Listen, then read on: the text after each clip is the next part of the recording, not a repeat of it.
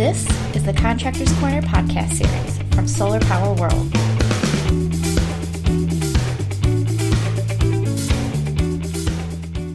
Welcome to another edition of Contractors Corner podcast from Solar Power World. I am Solar Power World editor in chief Kelly Pickerel. And before we get started with today's interview with Creative Solar USA, a solar installation company based out of Atlanta, I thought I would bring in fellow Solar Power World editors, Kelsey Misbrenner and Billy Ludt, to talk a little bit about the industry. So, hey guys.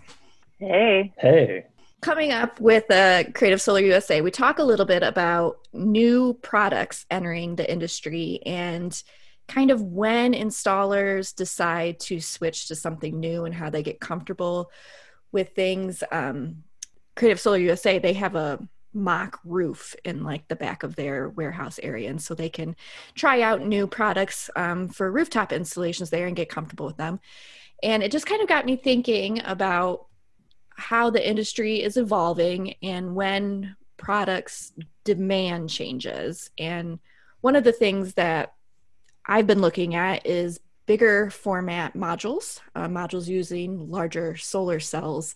And they are just physically larger modules. They're not going to kind of install in the same ways that uh, traditionally sized modules are being installed. And I know, Billy, you just recently completed a trends piece for our upcoming January issue of Solar Power World, and you actually looked into how mounting systems are evolving to fit those larger format modules. I thought maybe you could talk a little about that. Yeah, absolutely. Um, when I was uh, reaching out to um, racking companies and picking their brain, what was kind of on their minds going into 2021. Bifacial panels are on everyone's minds, but they had brought up something larger format modules and how that's affecting their racking systems and especially putting a lot of strain on end and mid clamps. It's a it's more of an issue for manufacturers who don't tailor make their systems on a per project basis for companies that have sort of prefabricated systems that are going to go up on a pitched rooftop. They're designed for a specific module dimension. And now we have companies like uh, Canadian Solar who have just released models of modules that are pushing like 650 watts and they're like 94 by 51 inches. And um, if you want to do the math on that, that's like taller than me who is a six foot seven person um, in a module.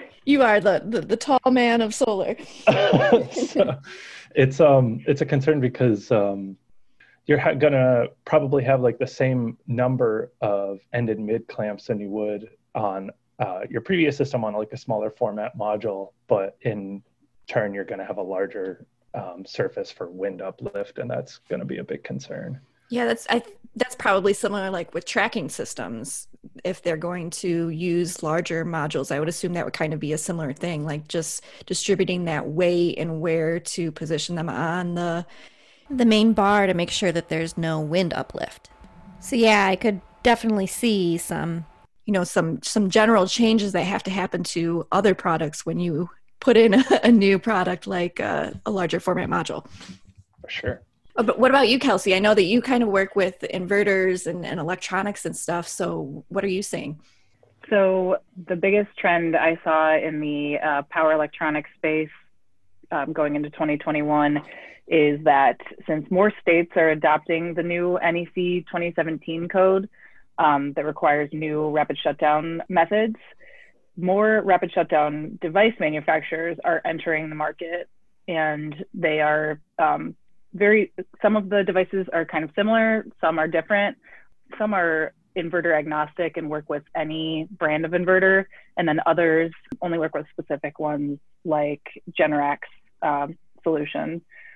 Some are solid state like imo automation and then others are mechanical and that would be like ap systems offering.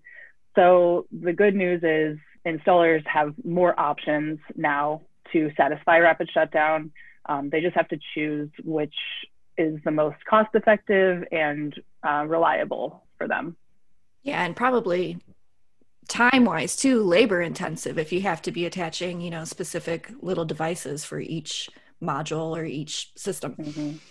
Yep, definitely. Can add some time there. Well, cool. Yeah. So just thought that was kind of a, a, a quick look into into the industry and and yeah there are a lot of different products that installers can try out like if specifically if they want to use rails or railless systems on rooftops but then there are new products coming out that kind of trickle into the whole installation picture. So thanks billy and thanks kelsey for for giving us that outlook. Thanks for having us. Yeah of course. All right and now we'll get started with the contractors corner podcast but first we have a message from a sponsor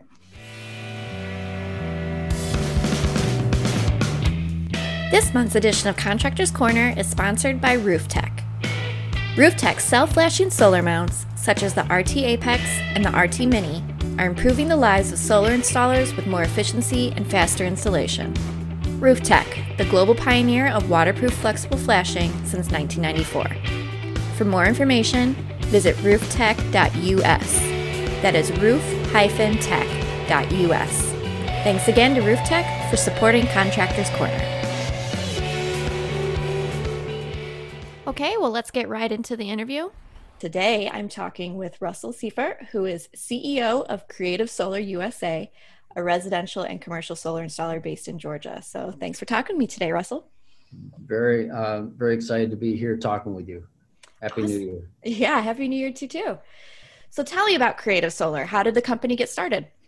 Uh, we started the company back in, uh, I believe it was June 2008. So, we're a little over 13 years old. Um, I was in the automotive industry for a number of years, and um, kind of ironic is that you know as my kids were getting older, when you become uh, a little bit older, you become a little bit more conscientious of certain things around you, one of them being environmental, but also um, you're looking farther beyond when you're even going to be on the face of this earth and what things could potentially be like. And uh, when I started looking and researching solar, I saw how big it was in California and Colorado and New England states, and we didn't really want to leave. And all there were were just mom and pops, you know, one man operations. And the economy was in the tank. So I looked at my wife, I said, the only direction I really see this industry going is up. And so uh, that's kind of how we started off. Um, you, know, you go a number of like almost close to a year when you're in a very very politically drawn state and you, you don't collect a paycheck. But um, we uh, have, have been very very blessed. Uh, we've got 43 people in the company uh, and about three or four people that are uh, independent contractors that consult and work with us. And um, we've got a great bunch of people. And uh, we're doing about 250 residential installs a year. And we're doing a about two megawatts of, of commercial uh, installs a year. So that's based off of just last year alone. So um, every year you, you grow a little bit, nothing too drastic. And um, uh, we've really, really enjoyed uh, this journey. And are you working just within Georgia state lines? No, we've uh, we've been sought out by a couple of uh, organizations. We did stuff as far west as far as uh, Lake Mead National Parks doing solar canopies uh, to DoD projects. Um, we do stuff in South Carolina, North Carolina, Tennessee, and Alabama. We got a little heavy in South Carolina in the residential program a couple years back, and uh, we've kind of refocused our, our, our core in Georgia uh, with the new net metering program. Uh, so that's also taken off very well. So uh, we do the surrounding states of the Southeast. Mm-hmm. Gotcha. Okay since you're doing both residential and commercial, what do you think is your expertise? What is Creative Solar known for?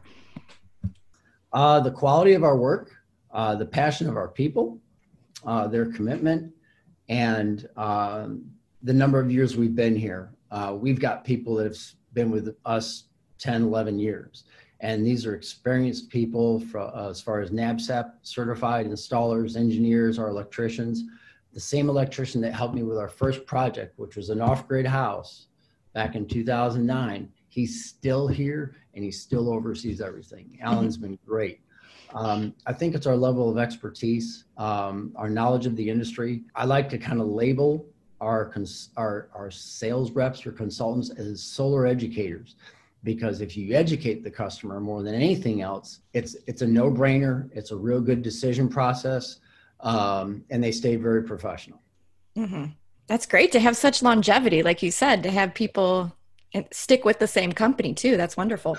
we've been pretty fortunate. So you are working across the southeast, but what is the Georgia solar market like? I've, I've noticed there's been a lot more, you know, large scale project announcements recently, like with the Facebook data centers nearby. But what is in general, what's the Georgia solar market like?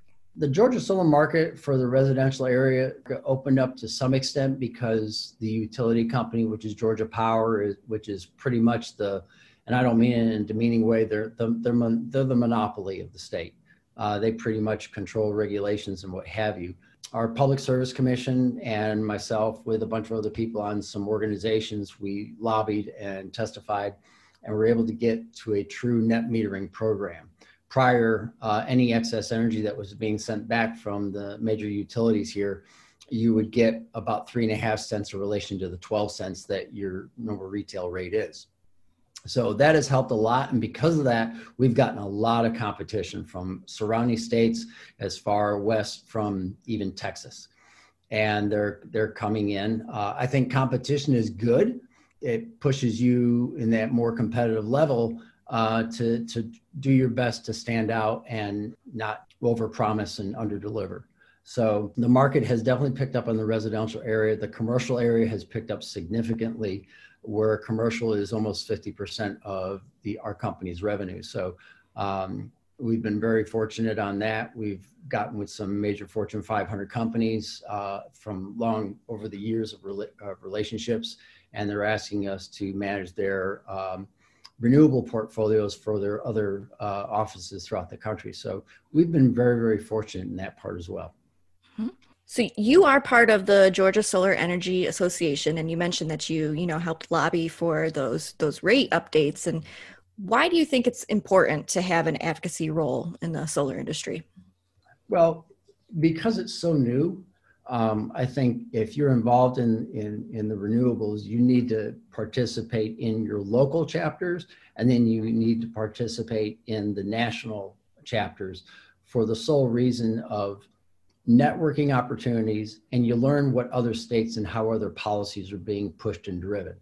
And you can take lessons from where other organizations, and I will tell you, I've traveled out to Texas and attended their their meetings, and I learned a lot and brought them back here. And such as you know, Texas has a statewide permitting program for solar. Hmm. Why can't we do that in other states? And and and, and Texas had uh, incentives. Just they only started that maybe about four or five years ago, where Georgia had a solar energy tax credit back in 2008, and it was hardly used up. It didn't get used up the first two years. So I think it, it takes a, a, a lot of collaboration, sharing ideas, and then you've got to bring those ideas into the culture and the econ- economics of where you do business at and see how you can make it work because just like permitting and i think everybody that's listening to this podcast, permitting is different from every municipality that you go to. so yep. don't, don't don't try to have something boilerplated. so yeah, having that uh that learning opportunity, I guess, to see what's going on in different areas and yes. kind of leads into my next question that there are new solar products coming out all the time. Like for example there's new ways to do attachments and, and flashing on roofs. So how do you get comfortable with new products? And, and maybe what's the process at your company for deciding when it's time to try something new? Well when we have people bombard us almost daily with with uh, roofing attachments, uh, racking products. um, you hear about uh, new monitoring services, et cetera. And um, one of the things I learned, uh, I thought a way back, is that I didn't want any of our clients to be guinea pigs on like a beta project or a beta material. Mm-hmm. And so we'll typically wait for the second generation to come out and see what their challenges were on the first uh, go around and see where they end up on the second. One of them being Tesla. We didn't become a Tesla dealer till just last year in August. And they asked us why. And I said, well, you guys are having problems. You're also having issues with your delivery times. And eh, when they said, and we, how about if we can prove to you, we can give them to you in 10 days? I said, I'm game. And they did that and they followed through. Well, of course, this August, everybody knows that you can't get Teslas till Q1 of this year. So, mm-hmm. you right. know, it happens. Um, when it comes to uh, roofing, uh, we have mock-up roof uh, that we do our training with out back. And so when we, when we get a new product, we'll have them send us samples, samples, and we'll ask the team, what do you think about this? And they'll look at it and they'll see if it's time effective as far as the installation, is the quality of it, of the material and the, the process in installing, is it more time consuming or is it any better than what we're using? Is it universal uh, with other, other manufacturers? And sometimes we'll have good responses and other times we'll get meh. yeah. but I will tell you, just like, you know, installers, just like other people, they don't like change. and so sometimes change has to be introduced, sometimes sold in a different fashion. Mm-hmm. Uh, but uh, we've been pretty fortunate. We'll try some other uh, rooftop ballast installations on the commercial jobs, and the guys will come back and say, "Oh, that was a real pain in the butt. We like the other ballast uh, system over the other." So, mm-hmm. yep. yeah, it's like a lot of trial and error and just just trying there, things out. There definitely is some trial and error, and then when you have all this new monitoring software now for energy storage. Uh, and, and, the manufacturers do firmware updates and people's systems shut down, the, the phone starts ringing. yeah, how has Creative Solar become comfortable with energy storage? I mean, it's it's a whole new learning process itself. Uh, we actually we've been pretty lucky. The storage market um, I don't know how or why, but um, in our storage market, we have about a 77% market penetration with anybody that does solar with wow. energy storage. So we've been very, very fortunate. Um, we sell a lot of Teslas, but I will tell you, we sell uh, our people, we do very well with Sonnen. We do very well uh, with Panasonic's Evervolt system. That has really, really come around. It's a phenomenal product. Um, we've actually done, uh, we're finishing up another off grid house with a Panasonic Evervolt. So, um, energy storage, uh, it's a technology just like solar where it is constantly changing and evolving and improving. So, you know, if people are just wanting to wait till the next thing comes around, you're going to be an old person by the time you make your decision. uh, you need to just commit and go with what what's what's working currently that has a good track record. But um, we've had very good success uh, with energy storage. Um, we've got the good qualified trained people here that know what they're doing and we have depth uh, of technology knowledge here. So if one person in in-house doesn't know it, then somebody else usually is, is able to figure it out and or uh, troubleshoot it. What is your outlook on the residential battery market in Georgia since since penetration is so high? Um, why is that? Why are are people just very knowledgeable, educated on what storage can offer them? There was an article I read, and you know, solar and storage. Solar is your hardware. The storage is your software. It allows you to manage your own energy even better. Mm-hmm. And because the cost of it has come down, and I have to give Tesla kudos because that brand, it has really created an influence into the storage market. So, with saying that, um, a lot of the other manufacturers said, "Hey, you know, storage is really picking up. We need to work on that." Uh, we've had some serious storms come by. Mm. One of the other thing thing I think that there's an underlying toe, and that is is that a lot of people think that there instead of uh, our nations having a physical war, things are more of a technology war. And, and a prime example is what happened to uh, the hacking that happened in the United States before the end of the year. Mm-hmm. We, a lot of people say, you know, right now they could probably shut our grid down using software and hack it. People want this sense of security. They mm-hmm. really do. And you'll, you'll find that there'll be other reasons as to why they say it is, but I think it's more of a sense of security and being able to, to have some energy independence. Mm-hmm. I saw that Creative Solar, you guys are working with Lumin, this hardware software combo that kind of that makes circuits smart and yep. allow for actual whole home backup. And I'm wondering, has that helped your storage sales conversations? I know that's kind of a, a trouble point where people think they get a battery and then they're just like good to go. They can run their whole house on it. Yeah, there's also still some folks out there that are told that when you're when the grid goes down you still have solar it still works right. no sorry folks. Um, yeah Lumin is has really helped out. It has definitely pushed it uh, um, because you have some people that They want to be able to have a little bit more control over what they want their energy storage to support if the grid goes down.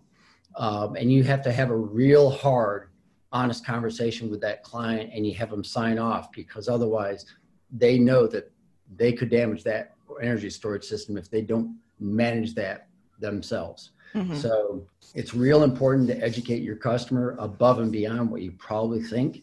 So this way, if the grid goes down and you're sitting there with a Lumin system and you're manually figuring out what you want to use, you you've got to you've got to have some tech savvy and understand that. Um, some of the energy other other energy storage providers, such as uh, you know those that I mentioned in the in the past, mm-hmm. um, uh, they have it to where consumers can't mess with it too much to where they'll damage it, and they're and this way the consumer can't uh, complain uh, until the technology gets a little bit more streamlined. I think uh, uh, Lumin's a good way to go, but you've got to really qualify the, your your clients before you implement that to them. Mm-hmm. Right. It's a it's getting to be in a geeky world on solar. Let me tell you. I know. It seemed like you know you start off and you think it's just going to be this construction job but then yeah you have to get into all of this high tech stuff oh yeah and, and let me tell you, you you you touched something a lot of people think getting solar is like just having somebody come in and putting a deck on mm-hmm.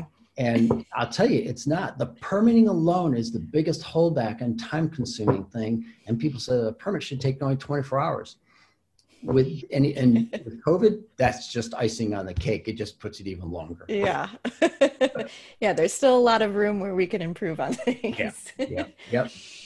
So we just recently got a two-year extension on the solar ITC at, at 26%. And I'm wondering, does that change your marketing or outreach efforts? Are you expecting, you know, sales to increase pretty easily now, not really having to go out there and explain things? how about that? I mean, that was just, you know, a lot of people were being very optimistic. And I said, well, let's just, I'm a little bit more conservative on that aspect. And uh, wow, yeah, that was, uh, that was a very nice uh, holiday gift. Yeah. um, well, we were anticipating a big push because of the ITC going away on residential. And now with this, uh, we see people taking their time a little bit more not feeling rushed, which is fine with me. We don't do pressure sales. And uh, I think because of that, we're changing our strategy a little bit different. Uh, we actually had uh, two meetings Monday, uh, consisting of about five hours or so, uh, about our marketing strategy and, and the way we should move forward. But I think people are comfortable, confident, and I think you'll see some people have more confidence going and having solar just because of the two year extension. What are your general thoughts on tax credits? Do you think the solar industry needs them? I still think they need them. I don't think they need them as bad, mm-hmm. um, but I do think they need them. And, and, some people may differ, but I don't think we need rebates. Um, we have enough debt in our country uh, right now due to the pandemic, but I think tax credits are a good incentive for people. And unfortunately, I know some people in the lower income housing, they want rebates or something of that nature. Solar and the cost of solar will come down to get to that point where we can get to the, to the below uh, average income. It takes time. And I'm going to use an example is Moore's Law with laptops and PCs. When they came out, when I was in high school, and I'm dating myself now, you know, if somebody had something like a, a, computer in their house and it was like three, four thousand dollars, you're like, wow, you're really rich, you know. Mm-hmm.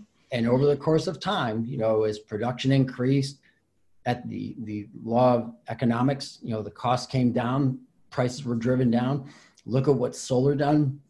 You know, since the 70s, solar has dropped 300%. Since I've been in the market 13 years, we've seen the cost of an installation go down 60% it's going to happen. It's just a matter of time. It may not happen as fast as we would like it, though.